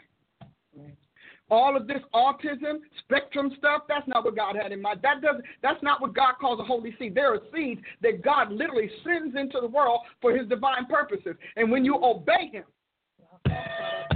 it's. See, when you choose your mate, you don't know what kind of confusion you're injecting into your biological material. Now, God loves everybody. He's certainly going to take care of your kid. But when God says holy seed, He doesn't just mean reverence, He doesn't just mean religious. Remember, the seed, there was no church. We got this as a church. There was no church. He was saying, but the seed that will produce a pure nation, mm. a nation after His own kind, after His own heart a nation of healthy kids, a nation of kids without a ton of allergies, without all these frailties. All of that, That is a holy seed. And a lot of times, because of your lust, the impatience, your fear, your insecurity, Yeah. and inferiority, you trade off a holy seed to get out of the stigma of being unmarried. A lot of these older people forcing them into marriage, not knowing what kind of seed. Then you talking about, I don't know where he came from, and whatever we call it a recessive gene. See, this is apostleship. Answering the questions, answering the issues, giving the mind of Christ on the thoughts and intents of his word, not just the print. So as we go on, are you looking at me? Because you're talking. I'm listening. But I needed you because we've never really defined the holy seed of Malachi. Mm. We just went out and assumed that it was it was going to be good and churched. The church did not become national natural Israel. Natural Israel is still his own nation, doing well. We love him. Thank God for him. Jesus' homeland. I'm there. I'm there all day. Where's your homeland again? But understand, we are the eternal nation of Jesus Christ and his offspring, according to the order, order of Melchizedek, uh, after the promises of faith made to Abraham. That's a whole different thing. And so you can you can sit there and say, well, I don't care. You had that little one night stand. You couldn't keep stuff together. Got this one night stand and got this strange kid Mm. because you don't know the covenants, the curses, the blessings, or any of those things on the seed of the person you sleep with. And God's going to honor those, regardless of what flesh we put on it. I feel like I just need to rock for a minute. You just wanna rock? Okay. Well, what today did was you stripped off, categorically, I might add, the belief system that nobody can really know if they're going to marry the right person until after they're married. I mean, that's really how we believe is, well, let's just roll the dice, Mm-hmm. say a prayer, Remember get a that? prophecy, hopefully be paired up so it's not on me, and there you go. But obviously, I remember years ago, I had a friend who had a girlfriend, and they were talking about marriage and whatnot, and I was like, I don't. I don't know. There's just, and you ran down the list of things for me to tell him to listen for Mm-hmm. to prove that she didn't like him Yeah. the way she scoffed at the things that were important to him, wrapped up in a joke, of course, you know, and the way the, the what was important was dismissed all the time and just whatever. And he actually listened with those ears and realized, I can't marry this one. And they were close to marriage. Oh yeah, they were they were close to marriage. And he told her, and of course she cried. It was a huge falling out moment. Mhm. But he he stuck to the word of the Lord, which I find amazing. That when people really want to know the truth, they will stick to the truth. They will pursue it, and they won't make excuses. That's true. No matter how, I mean, because the families were close. This was, you know, and ended up marrying somebody else, and it was obviously the right decision to do. But But how about this? The woman he married wasn't even in this country. was not in this country. You don't Absolutely know what God has for you. You assume that what's in your immediate circle is the best you can do and the best he can do. Yes. Got a cute little marriage, wonderful ministry, Yes. happy family. Yes, yes. But if he had not heeded, he would have been in a hateful relationship with a woman whose scorn would grow and whose contempt would increase Yes. until she emasculated him. Oh yeah. Because this was a strong girl. Oh yes. That's a good thing. That's important. You know, you're just don't don't assume that your your spouse is in this land or from this land. And it was quite a few years later. That he Before met, he met her. Yeah, but he was. And yeah, and, you know I mean. It wasn't like that overnight. We always think there's going to be the breakup over here. And then when I wake up tomorrow, my Prince Charming, my Barbie Bride is going to be there, and it's all going to be wonderful. Mm-hmm. And it wasn't, you know. And then I remember, I always like to tell this story because there's some stories that, as as a minister, as you grow in the Lord, um, you um, you can't help but telling. I remember saying once to one of my armor bearer early, early, early ago. We're talking about what, 12 years, 15 years ago. And I was, I remember being in the car waiting outside for some 17, 18 17, years, 18, yeah. okay.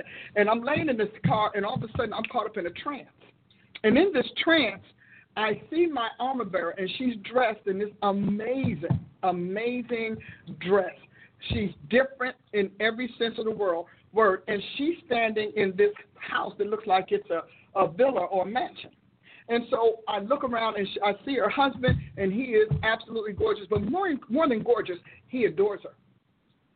I mean, literally adores her. So I tell the vision. I tell her the vision, and I'm thinking, I said, so your spouse isn't here. And I tell her the land that it's that it's in. I said, your spouse is in this land. And so she said, huh, how am I ever going to get there? I don't even see how that could happen. I said, I don't know what to tell you. I don't really know what God said or how He told it. I said, but I'm telling you, the wealth of the man of wealth that's waiting for you is not in this land. So she did. She just went on, didn't pay attention. After a while, she just got bitter with the weight and carrying on because you know things happen. Because you know not all God's words are unconditional. There are some words that require you to perform certain things in order for it to happen. Mm-hmm. And so God doesn't move fast because He's not in a hurry because He knows where the right seed is and He knows how many of His populace it has to run through to get to the being that He has. So she didn't believe it. We were how many years later? Maybe six or seven. Six or seven years later, I am called to preach in that land. I said, what? By yeah. now, she's gone because she's just uh, she's yeah. gone. I'm called to preach in that land. Wait a minute, this gets good. Not once. So who did I say? Chief first. She went the first trip. She went the first. And okay. We, and then we were ordained, and then we went the next. So I got three prophets with me on the second time in that land. Now, the vision was for her. But they all said, if you stay here today, we got a husband for every one of you. I said, y'all we come like, home. We're with her. No, no. I said, no, no. Her. But she would have, she would have, and yeah. all of them were well-to-do oh, men. Yeah, yeah, no, and she would have met the man had she stayed in her place. Some of you all are not married because you jumped ship. You got out of your place. You followed somebody else. You didn't like the minister. Something hurt your feelings. You'd be surprised how many minor, insignificant things Satan uses to kill prophecy. Mm. Amen. it's true. I mean, I have other friends who only met you once, actually face to face. They knew you through me. Mm-hmm. They were going to get married. You said yes. Get married. First five years are going to be very, very rocky. Mm-hmm. But it's God, and you said that. But mm-hmm. this is the Lord. You need to write it out, and then you're going to have a very powerful, influential marriage down the line, whatever. Mm-hmm. Those first five years, they were rocky. Ooh. And I remember she said to me, "I am hanging on to this word from Dr. Price. That's the only reason I am still in this marriage is because Dr. Price said it was of God." And it was like they hit that five year mark, and everything flipped and changed. Oh my God! And now they are totally locked in minister- ministerially, well, mm-hmm. ministry and business. And it's, business. It's the whole package deal. Their family, the kids, whatever. And she was like, I just can't imagine if I didn't hold on to that word. Mm-hmm. What my life from a trusted source.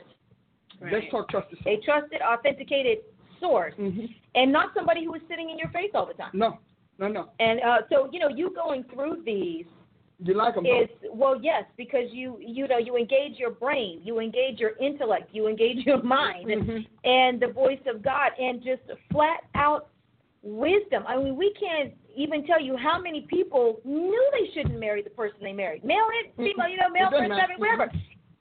and they'll say, "Yeah, but I knew." I knew. I had somebody say, "I regretted the moment I said I do." Mm-hmm.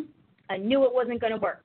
When I proposed, I knew it wasn't. But family was pressuring and whatever was this, that, and the other, or I just can't be single anymore. Because people really don't think that there is a worse, worse experience. alternative or experience to what they consider to be the ultimate condemnation, mm-hmm. which is to be single. Oh my God. You know, and so it's anything to not do that, and then they get in it, and it's like, oh my goodness. And so how how's married life? Well, you know Oh, when you I'm hearing that like two months in, you you're know, done. You hey, after two octaves up. Oh, you know, it's great, Doctor. Yeah, I just want to. Uh, you know, two octaves, and then by the time you see him again, it's one more octave, and then the next time it's down in the valley. It's all right. Just pray. Just pray. We just holding on. six months. Mm-hmm. Yeah, just girl, girl, just pray, because you don't know. the first thing, you know, the Bible said that the prudent can can hold on to their vessel, keep their vessel. The first thing you need to learn to do is keep your vessel because everything physical is temporary. That's good. It's temporary. And a situation, relocation, any type of event can alter that. Yeah. So that's the first thing.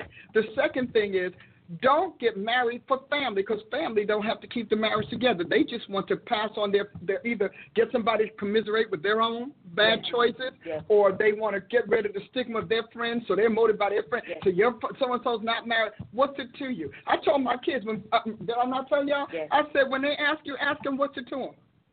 How's my marriage going to help your life? It's not. Oh well, I just think no, no. But you handle your marriage, and no, this smart mouth. How's it working out for you?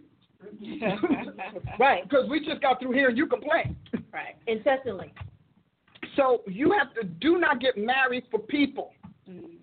Don't do it. I don't care if it's your. When my mother want grandkids, if it's that hard, tell her go down there to the little foster place. They got. a lot.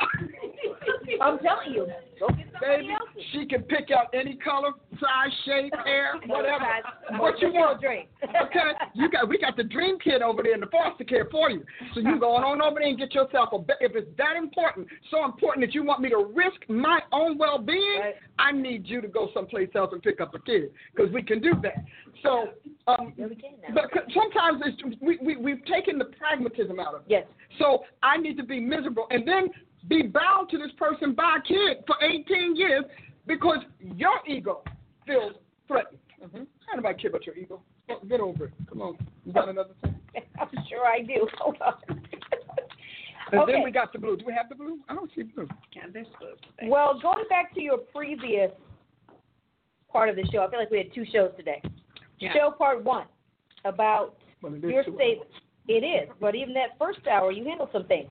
Manifestation is getting ready to face off with magic.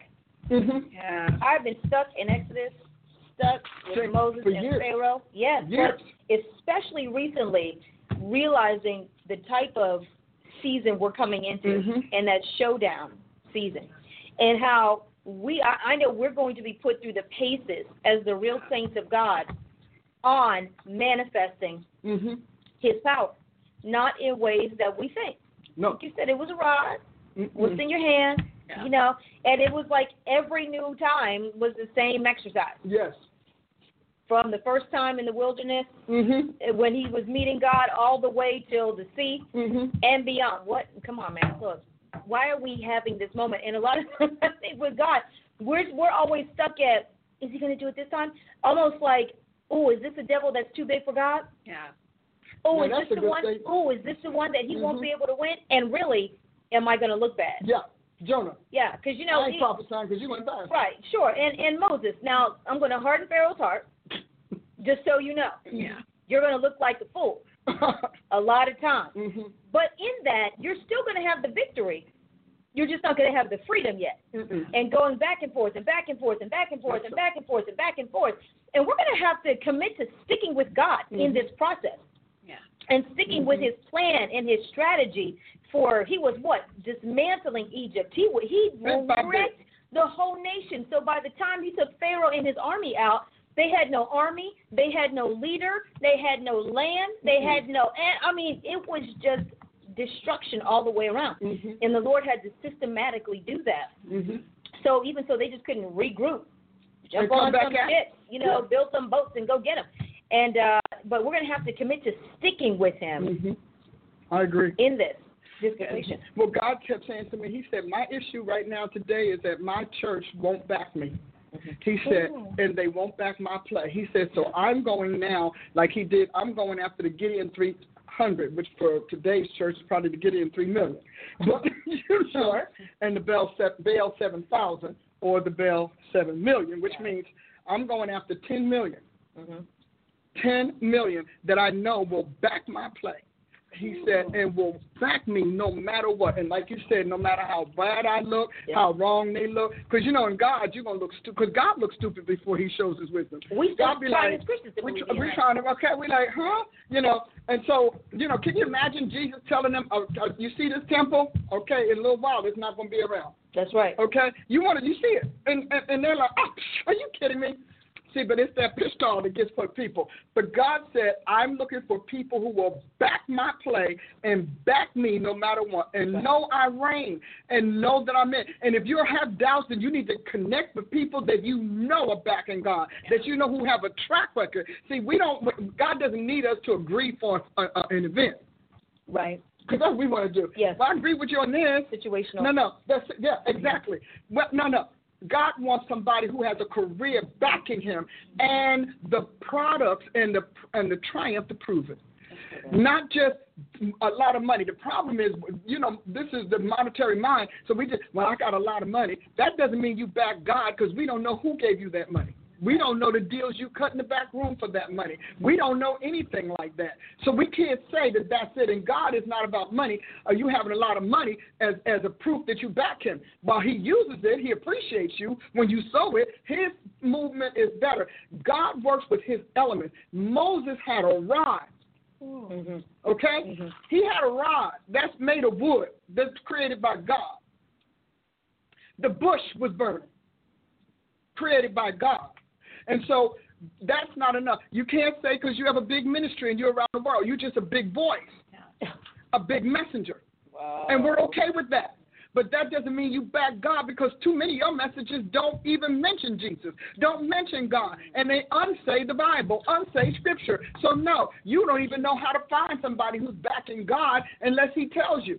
God had to tell Moses, Aaron's coming, mm-hmm. Yes. And he's going to be glad in his heart. Well, why would he have to say that? They had problems, sibling rivalry. Moses is the, the big guy, and Aaron is the forgotten sibling. Oh yeah. So he had to tell you. So you should find out who God is standing with, and they're not always the present, because the future never heals the, the, the never is respected by the present. Mm-hmm. So the president is always trying to stamp out the future. Herod killing those kids, the, the the the dragon trying to kill the woman's seed, and we can go on and on and on. Persecution. You have got to know. But he said to tell you today, I'm looking for those who will back me as God, as the I am, and then will back my play no matter how foolish it looks. Moses goes there, he's standing, he said, I ain't going to fire, I can't talk. And they're going to kill me. Or they're probably not even to let me in. They probably won't even give me audience with this man. And none of that was so. Now, granted, you know, you have relatives and relational things, but Moses literally had to back God's play. God said, throw the snake down, throw the rod down, it became a snake. He said, pick it up, it's a rod. So that was a class. That's a training class. They had that practice. So Moses knew that was going to work. Yeah. And he said, put your hands in here and pull it out. And he, he knew that would work. Now, he was kind of got a little unsure by the time we got to, to the, you know, the next couple of plagues. But by the time he got to the fourth plague, he knew he had backed the right God. Some of you all, you're in trouble because you backed the wrong mm-hmm. God. How about you, girl? Oh. Does she still do it to you? Probably all the time. After all these years. Every time. What you said, what you said earlier, you dealt with that when God knows that you'll back His play, that He gives you His power. Yes. Uh, you talked about earlier that God runs with heroes and champions and leaders, and I thought this was interesting. You talked about that He tried them bitterly. I Did just you hear that? interesting because of just our the theological teaching that we have about you know how God treats you. You know, I find that He treats you harshly. Mhm. You know, if you're called to do something great. You know, but we're always taught theologically that you know you are like the apple of God's eye. You know, what I mean that if that if that if God really wants to use you, that He's just so pleased with you. And then we look at people that God's putting through and we judge them. Mhm. You know, so I thought that that was really powerful. In that same section, you talked about there being a difference between the trained and the tutored. So um, You like that, don't Yes. you? Come on, first prophet, you tell me. Because you know you have the, the Sunday school, and I know you're going to tear it up on Sunday. Well, I, I mean, I think that when people are dealing with your people, they see that difference. They just don't know how to articulate it. Mhm. You know, they know that there's something different about your seed. There's something different about your fruit. They seem different. They talk different. And even though they may be feeling like they're doing similar things in their arena, they're looking at a different product. Mhm. And I think that that is a result of that. You know, um, the well, first of all, you know, tutoring leaves a lot up to the recipient, right? But training is beating it out of you. Mhm. You know what I mean? Training is going through your habits, your condition, your nature, Mhm. whereas tutoring is putting something on top of what you already believe. Mhm. And I'm sure that you could add more to that. But I, I you know, you you look at that tutoring situation, and it's, it's not as it's not as invested, Mhm. you know, at all. Mhm. You know, they can take it or leave it. You know, the training it requires submission, Mhm. which is why I think a lot of people don't go through that training process when it comes to becoming, and especially in God. We'll Yeah. do it other Mhm. places, but not in God. No, no. You know, it's very difficult to be trained in God because that submission piece is so so important to the training aspect. Well, and the submission is about the will of dear. You know that. Oh, So yeah. because see, you go to a tutor because you want to get a grade, Mm-hmm. you know, or you want to get some sort of um uh, some sort of um elevation or standard achievement attainment. Thank you. That's the word attainment. But you go to training because you want to be able to do something Yes. and do something that has compensation. Mm-hmm. And people are not sure that training in God has any real compensation. True. That's good. So they're not positive about that. And so, but tutorials are easy because tutorials are technical. They literally are corrective how to's. That's why you're a tutor. Corrective how to's. Training is uh, technical how to's, you know, but from neither one do you get wisdom. Neither one. And so, as you said so well, you go to some, uh, you take your books or your materials to a tutor because you want to just just get that corrective how to. Yeah. Step one, step two, step three test. to pass a test or to be able to do some access something, you know. And then, but when you have the training, you go to a training because you are now moving into a systematic, often sequ- sequential way of learning how to act and behave with something. Now, but consciousness comes from education. Mm. Cognition comes from education. And so you have to decide what God is calling you to do. Because if you are one of those, you know, we have had churches that say, well, you know, I really want my people trained by you, but it's too long and I want to put them to work right away. I was like, first of all, who says that? The church. You know, who says, and see, that's not even, that sounds stupid when you hear it again. Well, I just don't want my people be trained for a long Be period of time. down. Be bogged down in training. Yeah. To, in other words, I'm not. I don't really want them to know how to do what they need to do. I just want them to feel good about doing it. No standards, no everything mediocre, no competency, capability, nothing. And so when they say that to me now, I don't even talk to them. I don't even care. I don't talk to those pastors. I just say, you know what? We're not for you. Because I'm for the best. I've never hit that. I'm for the elite, the best of the best, the top of the top. You know, I'm it. Well, we've dealt with that with Price University. Oh gosh. People, well, what's you know, we just want how fast can we get the information and and get on. We've had meetings about it as a staff. How can okay, what's the Everybody wants to be fast. and it, especially in the apostolic and prophetic because they were, we're already programmed to believe it's not that deep. No. So why do I need two years of education? Mhm. Right. You do you want to be? What are you talking about? Why do you think? Because a lot of times, even in those fields, they can't wrap their heads around what could possibly be involved Oh. that we Yeah. would have to need this kind of education. So I'm I'm dealing with this in my AIT. That training hits them, and it's like whoa, because before it was we just need to go go go so we can get done in time. I don't want to take 36 months to Apostle Ashley because I have to. I just you know I'm used to just going going going. We're in semester one, crying. Why didn't somebody tell me? We we told you. we did try to. We wrote it, we said it, we prophesied it, but Mhm. now you're living it. Exactly. Oh yeah. And here's something interesting. You know, I thank God. I told you the reason that I was able to go to this level and begin to leapfrog into this level is because of an attorney I met in an, in a, uh, a setting of apostles. And and when I talked to him, and I was saying, you know, we have this university, we're doing this and that, and and this is going back, I don't know, maybe a good decade. And so he said, I just don't understand why apostles and prophets need to be degreed. Now, at that time, I was young. And I was like, you know, I really, I got an answer, but I don't know how to articulate it. So he said that. I thank that man to death because, see, God used him because he knows I got a lot of fight, and I refuse for somebody to tell me all this time I put in Jesus Christ is wrong. So I was Ah, like, yeah, he was the fuel to your fire. he fired me up. So I went to God, and God began to take me under His wing, and He walked me through books that nobody could even find. He walked me through this. He and then He began to spotlight. You know how He spotlights scripture that fits your mantle and your calling. He began to talk to me about what this apostle really is. Now He said, what they talk. He said they don't know what they're talking about. He said that's just all church stuff. He said I had apostles before there was a church. All right, I'm done. I'm done. And he said, So your job, and he I love this man. Oh, he's my sugar honey man. He said, Your job is to find out what I did with the apostles before there was a church and why. Mm. Okay, now that's And we're different. still going. Mm. That's different. And so I went on almost like an eight year journey. And I had already written, you know, God's Apostle Revived. And I understood it. But I understood it uh, uh, spiritually, pneumatically. I understood it psychologically. I couldn't understand it. Uh, you know, in my brain, my brain needed the. There were no no tracks for it. You know, there was nothing. When I first started studying it, my head hurt so bad I cried. God, it hurts, please, Jesus. I'm up to three hours, three or four o'clock in the morning. But you know what? I got this.